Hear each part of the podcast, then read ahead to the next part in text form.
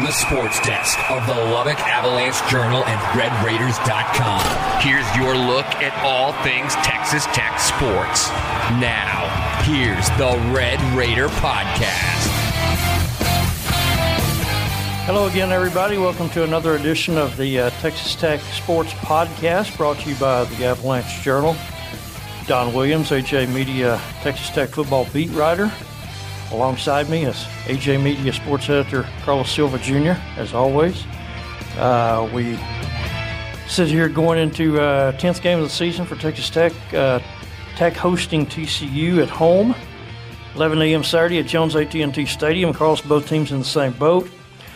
Both teams identical records, four and five for the season, two and four in Big 12 conference play, and so really second week in a row we're kind of talking about the same thing. Uh, both teams, Texas Tech football game where both teams are scratching, clawing, fighting like crazy to get bowl eligible.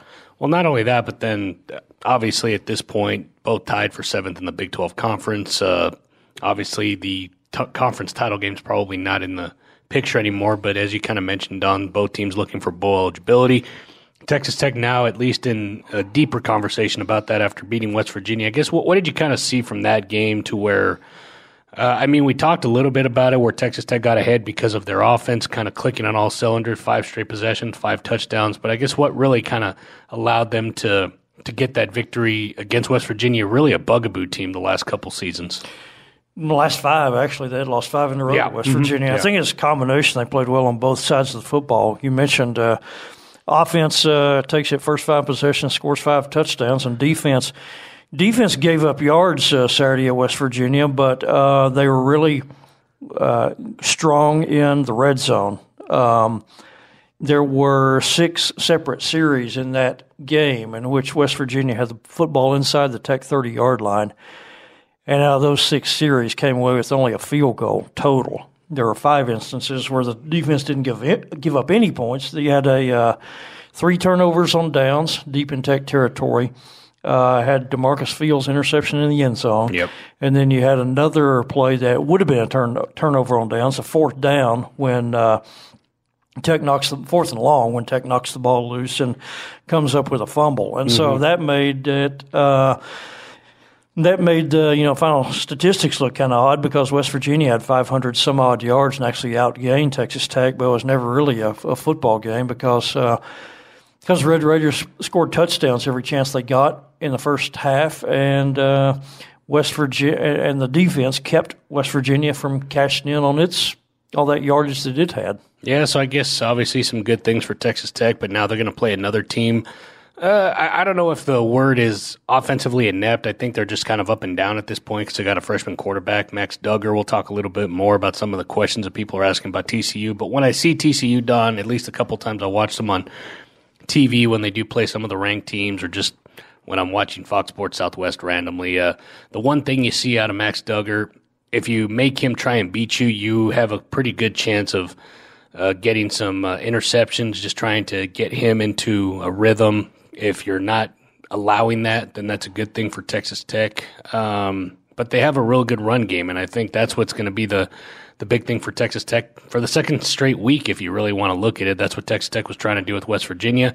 And then uh, obviously the Horned Frogs, they got a couple good backs, but uh, if, if you're able to shut them down, Max Duggar is not going to do too much for you. Well, I, I, think. I think this game for me has a lot of similarities to the Oklahoma State game last okay. month mm. when Oklahoma State came in here and uh, everybody thought, I thought, yeah. it was a bad matchup for Texas Tech, uh, but the Red Raiders wound up playing well early and then blowing them out. And here's what's similar about it. Um, both both of these teams have freshman quarterbacks. Spencer Sanders at the time he came in here was looking pretty good. Yeah, you can see the talent. And then he comes to uh, Jones Stadium and he throws three interceptions and loses two fumbles. Max Duggan is looking pretty good. You can see the talent.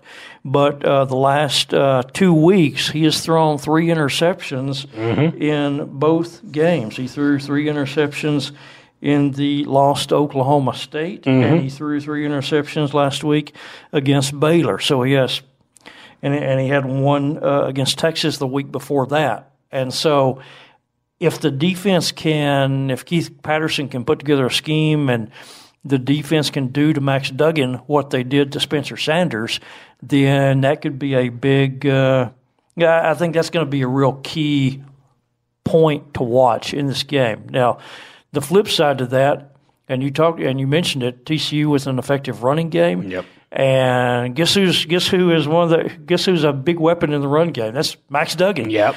Who uh, last month in, in, Big Twelve play against good Big Twelve teams, mm-hmm. he has a game where he's rushed for hundred over hundred yards. He has a game where he's rushed State. for over eighty yards. Mm-hmm. He has a game where he's rushed for over seventy yards. Yep. So he's not. I haven't watched a whole lot of TCU, so I'm not sure exactly how how uh, he is accomplishing that. Yeah. But it's pretty clear he's a, he's a threat to run the football. So is Darius Anderson and uh, Sewo Olonilo. Yeah, take a take a crack at that one. He's Sewo Olo Sewo Sewo has been around his entire career. That he this has. is the last week we'll have to know how to pronounce his name or say it or say it. Yeah. Uh, he's a senior. Sewo yep. Olo Ni Lua, the 6'3", 240 pound senior. You said you got, a lot better than I did. You got him and Darius Anderson. Yes. Darius Anderson's numbers are pretty similar to SaRodorick Thompson's for mm-hmm. Texas Tech. And Ola Nolua is a is a big Sewo. back. We'll just call him Sewo. Sewo. He's a big back. yeah. Yeah, so I guess uh, j- just on that, Don, before we get to the questions, uh, I know you talked a little bit about it. Obviously, the run game, I feel like if you slow that down, you kind of make Max Duggan. I apologize, I said Duggar. I was thinking of Robert Dugger, Texas Tech baseball. A lot of names in my head. But uh, if you take care of those two, I think you're going to make them one dimensional, which is something. And uh, it seems like your buddy, uh, oh man, I'm trying to think of his name right. Oh, Sonny Cumbie getting yelled at a little bit by uh, Gary Patterson. We'll, we'll see if that happens again after this game because I don't know what it is, but Gary Patterson just. The offense just ain't working, and he just seems to put uh, Mr. Cumbie out in front of everyone after that. Yeah, and he was asked about it this week at his mm-hmm. press conference yeah. and talking about changes and you know I, I think a lot of people expect that Sonny's on the hot seat and that he's yep. going to be pushed out at TCU when the season's over. Now, Gary Patterson this week in his press conference said, um, one, he said he thinks it's unfair to make changes, talk about making changes while you're still in the middle of the season because he said we're we're trying to win football games right now, and um, Tell that to Florida State, I guess. Things like that are to be decided when the year's over. Yeah. And he also, Gary Patterson also said that he compared it to a divorce. He said if you're going to, uh, you know, pe- people who are divorced and and remarry, how many of them wound up in a better situation the second time around than the first time? And he also That's said that. Interesting little quote. He also said that uh, if you're if you're going to make a change, then you better make sure everything is lined up correctly. Yeah. Uh, or it could be kind of a be careful what you ask for situation. So he didn't completely stand up and defend Sonny Cumbie, but he didn't really throw him under the bus this week either, I thought. Yeah, which is interesting. Uh, obviously, the one elephant in the room, Jalen Reagor, pretty good. Um, was obviously a Texas Tech uh, target at one point. Montae Reagor, everyone knows him. That's obviously covered Texas Tech or been a fan of Texas Tech. He's their top receiver with only four touchdowns uh, this year, 462 yards. But as we kind of get through that, Don, uh, unless you got some final thoughts on TCU, just kind of wanted to go through the injury update just for people, and then we'll go into questions. Yeah, you, you touched on Reagor, and I might add that uh, I think maybe that's another symptom that TCU's offense is not as effective as it would should be, could be, would like to be, and another maybe reflection on playing a freshman quarterback and, yeah. having, and having some young players at other positions. Mm-hmm. I mean, Jalen Reagor is a guy who I think a lot of people feel like could be a first round draft choice. Yeah. I was looking last night at Mel Kiper's uh, position by position rankings for the draft in 2020. He has Jalen Reagor ranked as the number five wide receiver, I believe. Mm, that's fair. But Jalen has. Uh, caught touchdown passes in only three games this year. He's not caught a touchdown pass in six of the nine games, and yeah. as you said, still under 500 yards receiving. But he has caught a touchdown pass against Texas Tech each of the last two years, and he is a guy who's he's dangerous. I mean, uh, he's he's played really well against Tech for obvious reasons. He's played well against Tech, and I think it's scary when you consider how many big plays Tech has given up in the passing game, especially lately. We talked about it, wrote about this week. Um, Tech is is last or tied for last in the FBS in pass plays allowed of 30 or more yards, 40 or more yards, 60 or more yards, and 70 or more yards. And I think it's maybe illustrated best. You look in that 40 yards plus passes allowed category, Tech has allowed 18, and 10 of those have come in the last three games against Yeah. uh, Iowa State and Kansas and West Virginia. Um, and so you combine that with Jalen Reagor, accomplished speed receiver, and Jalen hasn't hasn't had a great year this year. He's had some interesting is, uh, receiving yards to end the end the game with two yards, fifteen yards, eight yards against Baylor. Yeah. I mean, he's he's been, I mean, kind of milk carton type guy for a couple of those games, man. You're right. You're right. I mean, But then again, Tech has made a lot Yeah, of. Tech's Yeah, made a lot of milk carton guys look uh, look like all Americans. So so I think uh, they're holding their breath until uh, until after Saturday on Jalen Reagor. well, for some people that are holding their breath about some of the injuries, uh, SaRodorick Thompson obviously in the news just because of the injury he got against West Virginia. What's his status? And I guess if there's anyone else you can kind of update us on. Uh, I think. Well, here's the, here's the thing with SaRodorick Thompson. Uh, and Matt Wells on Monday listed him as question, what, questionable to doubtful. He did say he did say he looked better coming out of the game than he than he thought he would, like on Sunday. Yeah. Thought better than they initially thought. So he's hopeful this week. But you know the thing about it is, even if SaRodorick Thompson plays, you have to feel like based on that it's going to be at quite a bit less than hundred percent. Yeah. and that is not good when you're playing TCU's defense, which is famously athletic and well coached. They will stop the run. mistakes. They, they- they've really stopped Yeah. everything. I mean, you look at their their total defense. It's amazing that they're four and five right now. Because Yeah. in the Big Twelve, total defense, rushing defense, passing defense, they're all they're first or second. Yeah, they're in top every, five in every one of top those. five defense. So So even if Sir, even if SaRodorick Thompson plays, I think it's uh, it's not good to have SaRodorick Thompson on a bad wheel against TCU's defense this week. And so I expect to see a good bit of Ta'Zhawn Henry. Ta'Zhawn had 22 carries last week. He didn't rush for very impressive yards per carry total, but you know the two games before that, we've talked about it. Uh, Kansas, Iowa State game, Kansas game, he had six carries of nine yards or more. So lately, he's popped a lot of 10 and 15 yard runs, and Texas, I think, is going to need him to do that on Saturday. You may also see a guy named Jax Welch. He was in there for a little bit of protection coverages uh, last weekend against West Virginia. Maybe he'll get a couple of runs as well. So obviously, and uh, you can get some other guys in there as well. I'm sure there are guys that can potentially run the football. I think would this is well. I don't know. I, I think this is. I think this is. My sense is this is going to be the Ta'Zhawn Henry show on Saturday. could be, could be. So, we'll well, could also be the Jett Duffy show. He does run the football too. So you got that going for you. But um, I guess just uh, the elephant in the room in terms of the injuries. Uh, Alan Bowman. Alan Maverick Bowman, of McIver. course, on Alan Bowman, Maverick McIver on Monday. Matt Wells said that the decision has been made to redshirt both of those guys. Now, Mm-hmm. there's really no decision to be made on Maverick McIver because Correct. he can he can play the rest of the season and maintain his red shirt since Mm-hmm. he hasn't played yet. He can play in up to four games.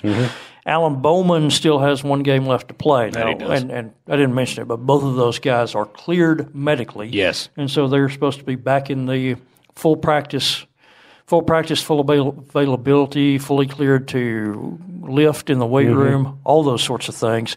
Now it's just how quickly uh, you can get them back up to speed and where do they fit. And so uh, I guess let's go to, and that'll kind of Sure. lead us into a question.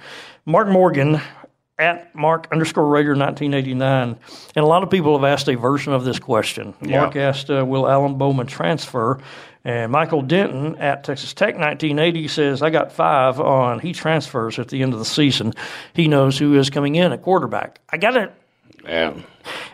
Uh, to answer Mark's question, will Alan transfer? I don't think so, and here's why: because I think once he gets healthy again, which I guess he is now, um, I think he has will have every bit as good a chance to be the starting quarterback again next year as he has the last two years. And I think probably I think he still has a little edge on, on anybody else that you can name, including Jett Duffy. And I know people have been optimistic about Jett, and to his credit, he has obviously greatly curbed his tendency to uh, throw the football or to to Make, make bad decisions. decisions. Make bad decisions. I mean, two interceptions to 10 touchdowns. to ten touchdowns. Pretty good. Now, here's the, it's a good ratio, but Carlos, ten touchdowns is next to last in the Big Twelve among passers. Yeah. I mean, tech quarterbacks are used to being ten. You get ten touchdowns the first two weeks of the season against uh, against weak opponents. Yeah. Uh, 10 touchdowns is a small number for a Texas Tech quarterback. I think it may be the smallest number in the air raid era for a Texas Tech quarterback. And so Tech still needs more from that position. And I think uh, going forward, Alan Bowman, in in my view, probably still has the still has the advantage in the competition. And I know folks have been excited about Maverick McIver, mm-hmm. but he still has to do it. Correct. Um, and Donovan Smith will be a true freshman next mm-hmm. year. Out of So- Frenship in Wolfforth. So I th- so I don't think there's any reason for Alan Bowman to transfer because I think if you look at it, I think if Alan looks at it, he'll say there's no reason I shouldn't be the starting quarterback. I mean, he was a starting quarterback coming in up until he got hurt. Yeah. You know? exactly. So, but there you go.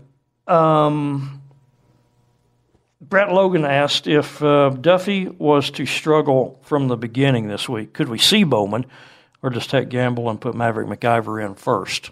I'll, I'll let you think about it. I, I have an opinion on Feel this. one. free. I tell you, I think that this is this is Jett Duffy's show until Jett Duffy gets hurt. Um, I, I think you. I think what you're gonna what you will have happen, or to me the logic to me the logical thing is you don't play Alan Bowman until you have to play him Yep. because if Jett Duffy sprains an ankle, let's say Jett Duffy sprains an ankle this week, mm-hmm. and you let's let's say you win and Jett Duffy sprains an ankle this week, and he's not good to go next week. You need Alan Bowman. Then you need Alan Bowman to use that one game mm-hmm. that he still has left to play. So I think if you're Tech, you need to preserve that one game that Alan Bowman has left uh, in case you, in, in case Duffy gets hurt and you need to give and you need to sit him for a week. My thought on Maverick McIver is this. Uh, I think Maverick McIver's just missed too much time. I mean, you're talking about guy, yes, he's a promising young quarterback, but he, he, he practiced for two weeks in August. He broke his foot, and he's been out of commission for three weeks. He has just he's missed too much time to be viable uh, this season. And I know a lot of people have asked that question: Can we see Maverick McIver? See Maverick? When can we see Maverick McIver? I, I really think that you, if you see Maverick McIver in the final month of the season, it's going to be basically garbage time. One series, two series on a game that's already decided, just to get him a few reps. And throw in there also that on Monday, David Yost said that Jackson Tyner is still the number two quarterback because again, Alan Bowman's coming off of. Uh, two months of inactivity. Maverick McIver com- coming off of three months of inactivity. They're not going to be, you know, ready to game ready, even with a even with uh, two or three days of practice this week. So I, th- I think this week it's going to be same, same situation as you're saying. It's going to be Duffy number one, Jackson Tyner number two, and like I say, I, th- I think. Uh, Maverick McIver, I don't expect to see him more than a series or two late in the game if he plays. And Alan Bowman, I think you have to save him as an insurance policy in case Jett Duffy suffers suffers some injury here in the final month. You made all of my points there, done, and then I'll, and, and, and, and then I'll no, you're fine. I mean, if anything, the only thing I would add was you did ask Matt Wells uh, specifically. Do you feel like uh, Alan has a chance to potentially get himself back in the lineup? And Matt Wells kind of made your point. It's like, well, he hasn't really worked out that much. He hasn't really been able to kind of throw the ball. He's done a couple things w- when you look at it. Same thing with Maverick, but sometimes you just need those reps in practice. And, and you've mentioned it, Don. I mean, you have to be in those practices because you've only got a certain amount during the week. And if you're not in there, you're probably not going to be in preparation for the game because there is a game preparation practice where you're just working on what you're going to be doing for the game. And if you're not in it, unless you are a fifth year starting quarterback that knows the offense pretty good, it's kind of tough to get yourself back acclimated into that. And, and I feel that's the basically what you had said, but just a little bit shorter. Yeah, You're, you summarized it well. And here's another thought I'll add to that. I'm not sure folks may not realize that there's the practice time is fairly the, the number of days that they practice Yeah. and practice and go hard is limited. It's not as many as you would think because on Sun, NCAA mandate says that the players have to be given a day off once a mm-hmm. week. So on Sunday, Tech players are off. Uh, on Monday, it's a little light practice. Tuesday and Wednesday are your heavy prep days where you're installing the game plan and you're repping, repping, repping what you're going to do in the game. Thursday, when we're taping this on Thursday, Walkthrough. Thursday is kind of a is kind of a light is another light day. and then Friday you're not doing much because you get the game the next day. Yep. And so it's really those game preparation practices are really concentrated on Tuesday and Wednesday.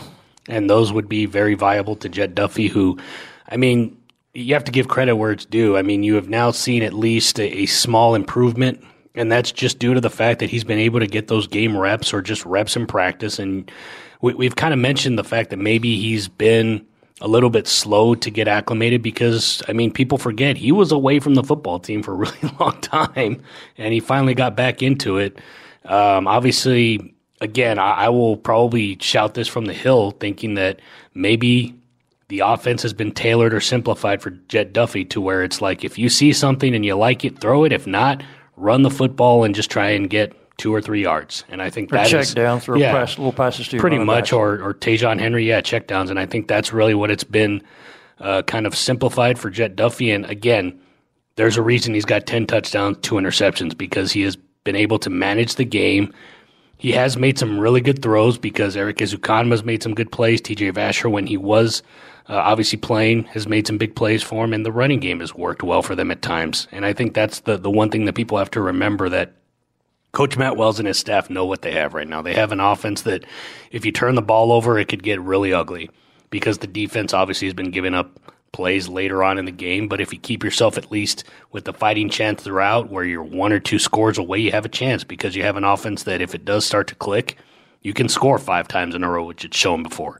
And um, I mean, the one thing about Jett Duffy, and I'll, I'll kind of just add to what you had mentioned about Alan Bowman wanting to transfer. I don't think he will because the offense was a little bit more wide open with him when you did see him. I mean, he was throwing down the field a little bit more than Jett Duffy, and there's a reason. His accuracy is a lot better.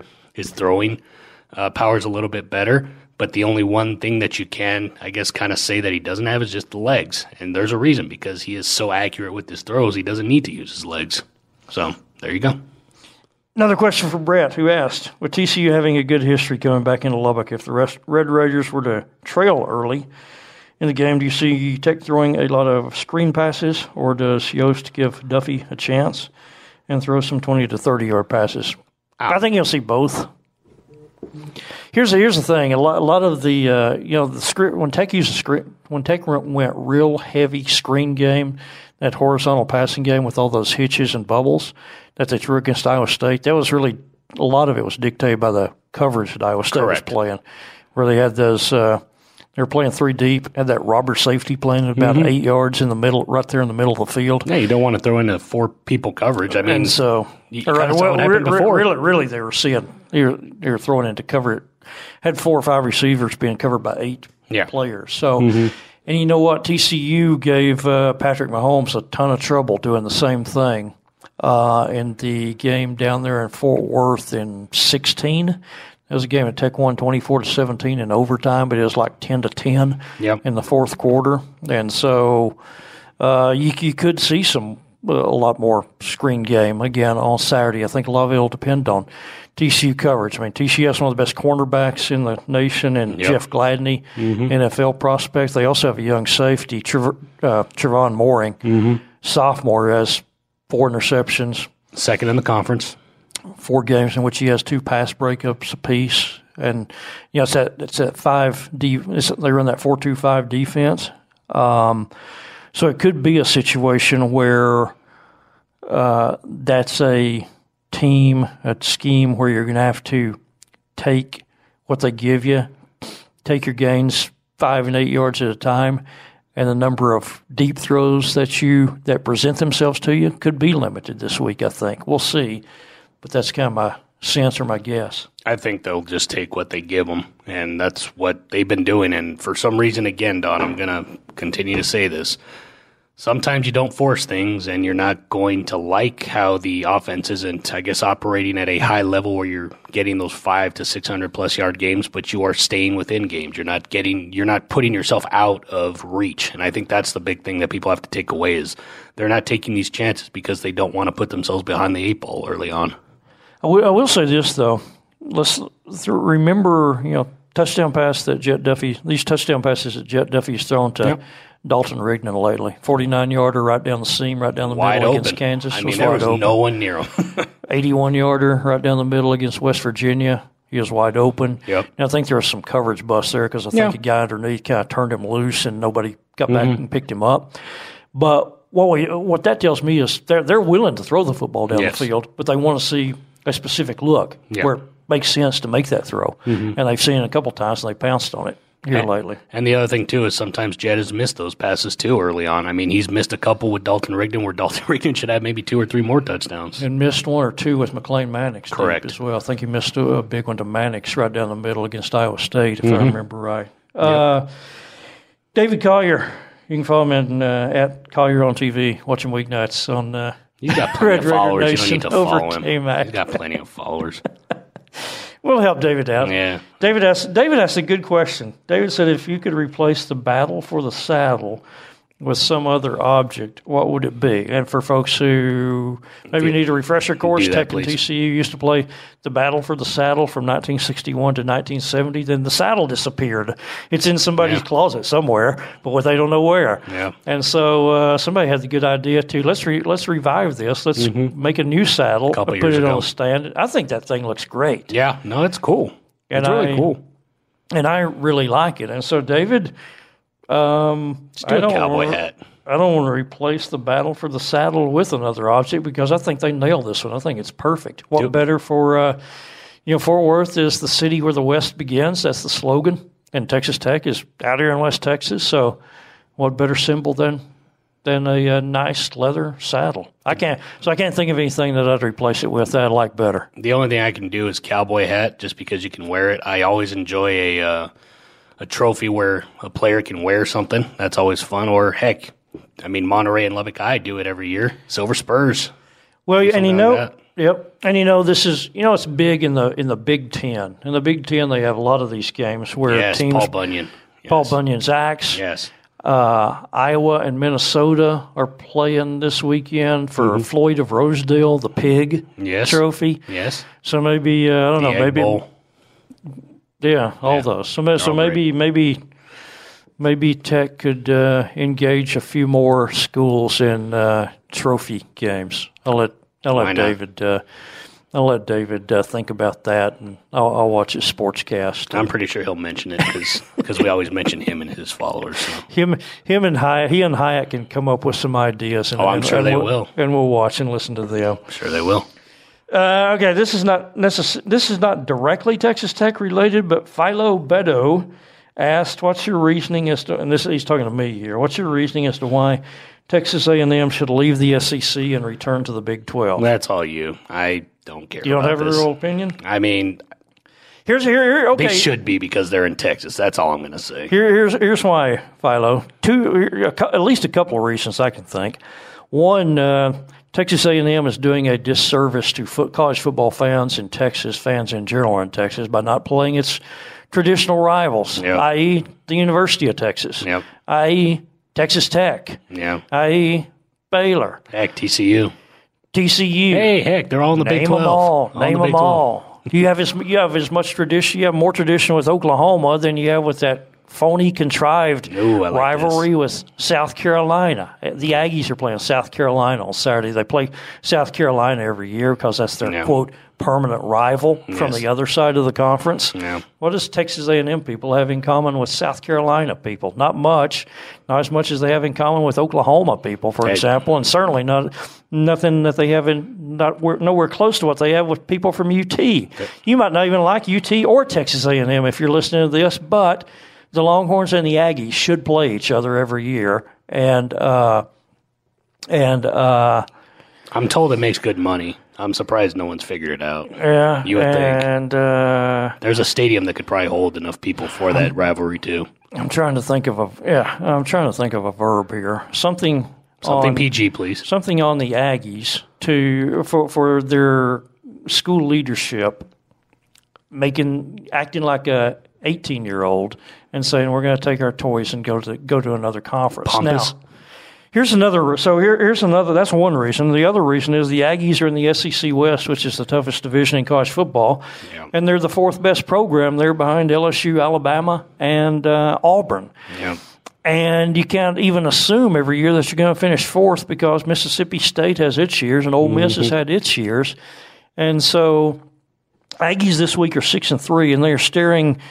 In all likelihood, they're going to finish seven and five because they still have to play at LSU, if I remember correctly, and they have to play at Georgia. They're going to be underdogs in both of those games. Now, yeah. I happen to think the Aggies are one of the 20 best programs in the country right now. I have yeah. them ranked higher than anyone else in the Associated Press top 25. I have them at 18. But you know what? You're still going to finish 7 and 5. And you know what? If you're in the Big 12, you could you could realistically be contend. A and M could realistically be contending for the Big Twelve championship right now. Although there'd be eleven teams if they did join. I mean, you would need another one. Yeah, I mean, but, just throwing that out. I there, mean, but. let's look at it. Baylor is nine and zero oh and undefeated right now, sitting on top of the conference. Yeah. If Baylor and Texas A and M play each other this weekend, who are you picking? Baylor and what Texas A&M? the spread? Yep. What oh, is the oh, spread? I, I oh, I would bet you Texas A&M, if it plays Baylor, would be favored. Oh yeah, and Baylor's. I would say about seven and a half. I'd say I don't think it'd be quite that big. I think it'd be a little less than a touchdown, but now, I think the Aggies should be favored. Now that is dependent on if it's in Waco or in College Station or at a neutral site, but I would say seven and a half. I think it'd be a little less than that, but I think we, we agree. I both think we both think the Aggies will be favored. So yeah. Texas A&M folks, Philo, are you happy being? Are you going to be happy being a seven and five this year, or wouldn't you rather be in the Big Twelve where you could be uh, contending for the conference championship, even if you don't win? I mean, in Big Twelve, you're more likely to be nine and three, 10 and two at least. SEC are going to finish seven and five. Here's the other. Here's the counter argument from the Aggies. Well, we make all this money and have all this visibility in the SEC. Okay, the um, SEC revenue distribution most recently is forty three point seven million dollars for school per school. Big 12 revenue revenue distribution this year was $38.8 million per school. So less schools. Um, Let's just throw that out there, though. Yeah, le- yeah. fewer schools, yeah. but still, you get a bigger slice. Of, Texas Tech gets a bigger slice of the pie. Yeah. Tech gets 38.8 million. A&M gets 43.7 million. So does that extra? I would ask Texas A&M people. Does that extra 4.9 million make seven and five, which is what you're going to be at the end of the season, feel any better? They're using a lot of that to pay their coach too.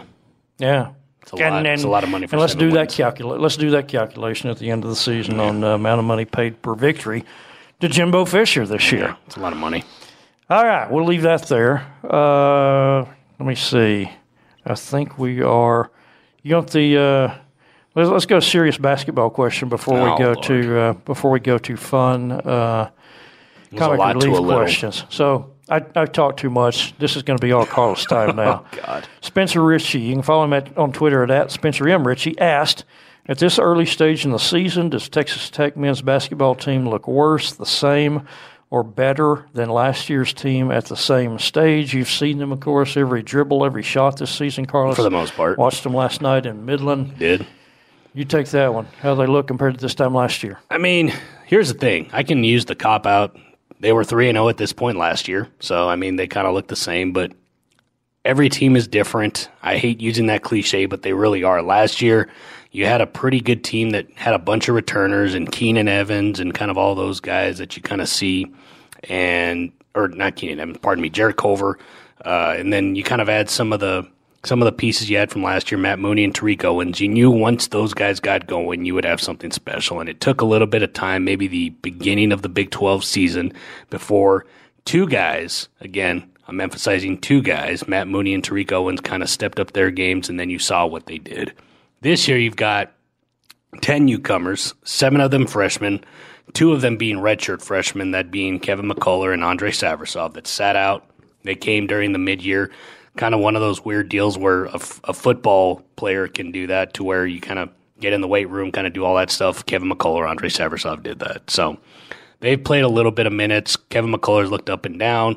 Everyone's looked up and down except for some guy named Jahmi'us Ramsey, who Jahmi'us Ramsey's shown ups. Yes. And more ups. Yes. And he's going to continue to go up. He was a four star when they did sign him. He got moved up to a five star. Uh, we'll talk a little bit about some of the prospects. They got Micah Peavy, Nimari Burnett, who's the first consensus five star that Texas Tech has ever signed, and then uh, Chibu- Chibuzo Agbo uh, as well. That kind of rounds out their 2020 class, which is super athletic and guys in the mold of what Beard likes in terms of his coaching staff. Positionless players, again, you're going to hear that word so many times just because it's kind of now the hot word is – can you find a guy that is from six five to six eight, can play one through five?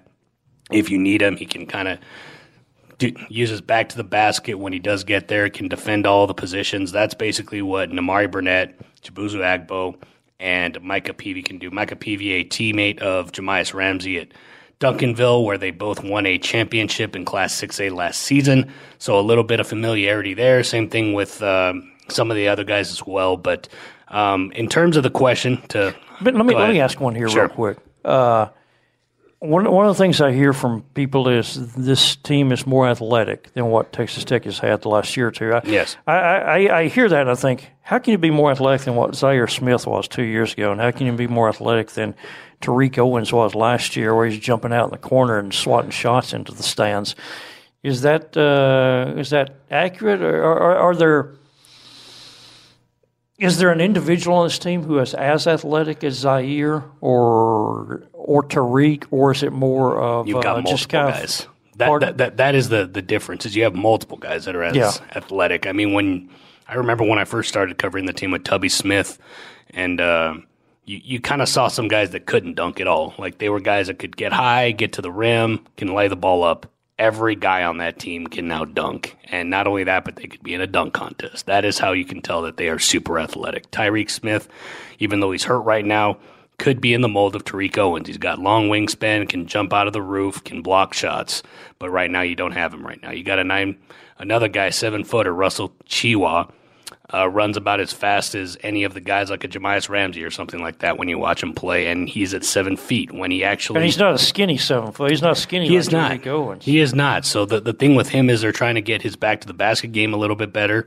Um, his hook shot is starting to drop now, which if he can get a hook shot, that could be an unguardable shot for him just because of his size and his wingspan because he has the ball and the release is so high. So that could be something fun to watch. But the one thing that will absolutely tell you how athletic they are, watch how quickly they go from rebound to the other side of the court. That is something you have not seen here, and that's something that Chris Beard has emphasized with his guys. They have so much athleticism, or I should say, speed, quickness, and wingspan that a quick deflection, if any of their guards are able to get the ball, they're able to push it up compared to where I guess if you want to use this comparison old school manner, you have your post get the ball, wait for a couple seconds before your guard gets it, and then you start your fast break. Whereas now, if Chris Clarke, Jahmi'us Ramsey, Terrence Shannon, Kyler Edwards, Davide Moretti, if he gets in there, can start your break, it's a little bit quicker. You have one or two seconds that maybe you're not waiting. You can push the ball up because all those guys have good vision. All those guys can get to about midcourt with about, I would say, three steps, and you are up and at them because all those guys can shoot from the three point line. Maybe not as accurate as you'd like, but they can all shoot from the three point line, so that spreads out your defense and that allows for lanes, which is the whole reason that you saw Jahmi'us Ramsey, Terrence Shannon get those highlight reel dunks because they are in transition or they're just so quick off the ball. And I think that's where I would say this team is maybe a little more athletic than last year, but um, in terms of experience, they're lacking in that. And I think that's what you're going to see through these first, I believe it's five games before they play what I would deem as a opponent that you can kind of have a litmus test of, of what you have. Um, the one thing that they did learn from last night, 9-0, uh, down 9-0, uh, they responded. Again, it is a Houston Baptist team that was 0-2 going into it, lost to Tulsa and uh, Oral Roberts, I believe, going into that game. If you're down 9-0 in a Big 12 game, that could turn a lot uglier than probably that game will. And I think that's one thing that Chris Beard and his coaching staff will emphasize to that team because there have been multiple times where Chris Beard has told his team, even last year and the previous years, if we're getting down in runs like that, you have to make your own run in the Big 12 because if not, you're going to get down and you're not going to be able to get out of it. And that's happened at Kansas. That's happened at Iowa State. I'm trying to think. Kansas State, where you shot terrible, um, that was one. Um, but in terms of answering the question, long story short, Is this year's is this year's team at this point uh, worse, the same, or better? I would say they're Culver's guys at this time last year. I would say they're the same, only because you are still trying to get better. You're trying to assimilate a bunch of new faces, minus Davide Moretti and Kyler Edwards, who are now in the starting lineup, compared to Kyler Edwards coming off the bench. Davide is a little bit uh, used to coming out in the starting lineup, but now he's in a different role where he's handling the ball. He's trying to set up his teammates for uh, some shots or trying to find a way to create his own so he can be his own weapon. But the one thing that you do have that maybe you didn't have going into maybe late last year slash two years ago was the athletic ability of Jarrett Culver and Zhaire Smith. And that is where Terrence Shannon and Jahmi'us Ramsey can beat you off the ball and they can either get to the rim, draw a foul, make the shot, and then once they get that free throw going, that's going to make them a little bit more uh, deadly because then you're not going to obviously give them all that space to get to the basket. But I, I think right now, the one thing you can look at and you can kind of say with confidence, Jahmi'us Ramsey is as good as advertised. TJ Holyfield is uh, certainly found his role in terms of being a under the basket type scorer. He can also shoot from the outside, so he's going to spread out a lot of teams that have a a uh, typical big, if you will, or maybe he'll have a matchup problem because they're going to try and put a six eight, six seven guy on him, and they're not going to be able to handle handle him because of his dribbling ability. And Chris Clarke is becoming a guy that, for those that like watching a guy that can really have good court vision or know where someone's going to know know where someone's going to cut, and he can get a, a bunch of assists. I think he's going to be someone that's going to be fun to watch. He had nine assists against Houston Baptist. Probably could have had a little bit more if he was playing a little bit more down the stretch. But obviously, when you're up 100 or the finals 103-74, you're just trying to obviously get guys some playing time. And then the last uh, point where you kind of mentioned, well, uh, how do you know this team is more athletic? You don't have those guys at the end of the bench where you're like, oh, well, this is kind of where everyone cheers. They don't have those guys, Don. the, the, the, they are guys that reload and play just as well as the starters. So, So no guys just sitting down there waving towels. Okay. yes. Uh, let's see. A couple of quick comic relief questions. I'll, I'll handle one. I'll, uh, Brett asked, uh, "What's harder, What's harder to learn when playing hockey? How to skate or how to control the puck?" I don't. Pl- I haven't played hockey. Big fan of the sport, but I got to think it would be how to skate. Skating's pretty tough. Um, I didn't really handle the puck because I was a goalie when I tried to play hockey. You played some hockey? Uh, I mean, street Ice hockey. roller street Uh, hockey? Okay. street hockey slash roller hockey. Um, we, we, we don't have much ice in El Paso, Don. You know, you got an you got an arena. we we, we do the El in. Paso Rhinos play there. Uh, back in the day, the El Paso Buzzards, for those that kind of remember that. I remember the El Yeah. Paso Buzzards. The El they came Paso here to the Coliseum and played the Cotton Kings. Yeah, so, but then at that point, I probably wasn't able to play hockey that too well. But yeah, I did play roller hockey, and I think it's a lot more difficult to figure out how to put a blade of blade of steel on ice and keep yourself up. And not only that, but I think uh, the the more underrated part is how to stop. Because once you get going, you can go fast, but when but but what do you do when you stop? I've seen a lot of people hit their face on on the old boards when they try to do that. Okay, Cameron Brock, our old friend Cameron Brock. You can follow him at Cam Brock HCS. And he's a good follow, by the way. Okay. Says, uh, outside of any establishment that sells tacos, which closed Lubbock restaurant would you bring back? Ooh. Now you haven't been here very long, Carlos. Yeah, but there are a couple. I think Cam might have Cam might have asked this because I went to uh, Durango's the other night. I pulled up and Durango's clo- dark and a closed sign on the door. And I, You were not happy about that. I was not happy. So I've now had in my 30 plus years in Lubbock, th- probably my three all time favorite Tex Mex l- restaurants have closed that I've patronized a ton. I was a loyal fan of El Papagayo at 34th and Slide. They've long gone away. I, I loved uh, La Cumbre and Cactus Alley. They've gone away, and now Durango's at 50th and Frankford closed uh, the other night. So I'm uh, I'm shedding tears. Um, Ruby Tequilas is one I used to like. That's where the coaches shows used to be. And they had really cheap margaritas on Wednesday. Uh, I was kind of sad about that one. Did you remember? I, I remember we had talked about that. I don't know if it was you or I was talking with Sarah, our uh, business reporter. Do you remember Rib Crib? Mm-hmm. Yeah. Yeah, yeah. That that one's closed. I don't know if you're sad about that Now, one. now, now, Cameron asked though any establish outside of any establishment that sells tacos. So I didn't really answer his question. So I would say uh, So Lone Wolf is out of the question for those that are I- asking. tell you, and they haven't closed, but I don't think they have the sit down restaurant anymore. Danny's Fins and Hens still does catering. My goodness, I love some Danny's Fins and Hens, and for for at different points, Danny's has had sit down restaurants. Used to have one over on 34th and Slide, and that was some awesome steak fingers and mashed potatoes and green beans and rolls and oh my, it was fantastic. They, they used to cater many years ago. They used to cater the press box meal at Jones Stadium for Texas Tech football games, and you would. Uh, I think I'd purposely. Um, Get there early. I was going to say I think I would purposely fast for about 24 hours, So you can eat starve myself So so, I could more. stuff all the Danny's fins and hens that I could. So, so that'd be my answer. Danny's bring back a sit down restaurant. Uh, this is more of obviously recency bias. Uh, I can't remember the name of it, but is it the 50 yard 50 yard line. 50 yard line? And it's only because one, I've, yeah, I've never been there, but I heard their muffins were really good. Oh, absolutely. Yeah, the blueberry so- muffins. The blueberry muffins uh, at 50 yard line were beloved by sports writers Yeah. from all over, from all over the Southwest Conference region and the Big 12 region. And you're unfortunately talking to a dumb one that even though I knew it was closing, I still didn't go to try one. So, Yeah.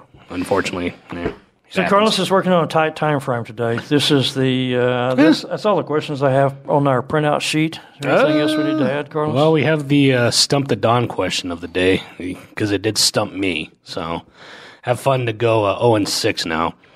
Tech is scoring 31 points per game.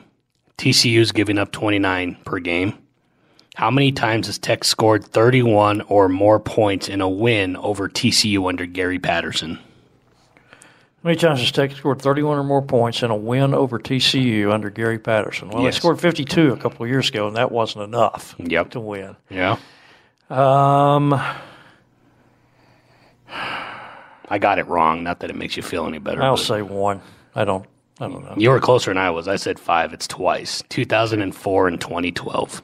Oh yeah, the 2004 game was a 70 to 35. And the last time that 2012 2012 was 56 to 53, Yep, and 56 triple 53. overtime down in Fort Worth. Yep, Yeah. that was the one. So that was that one.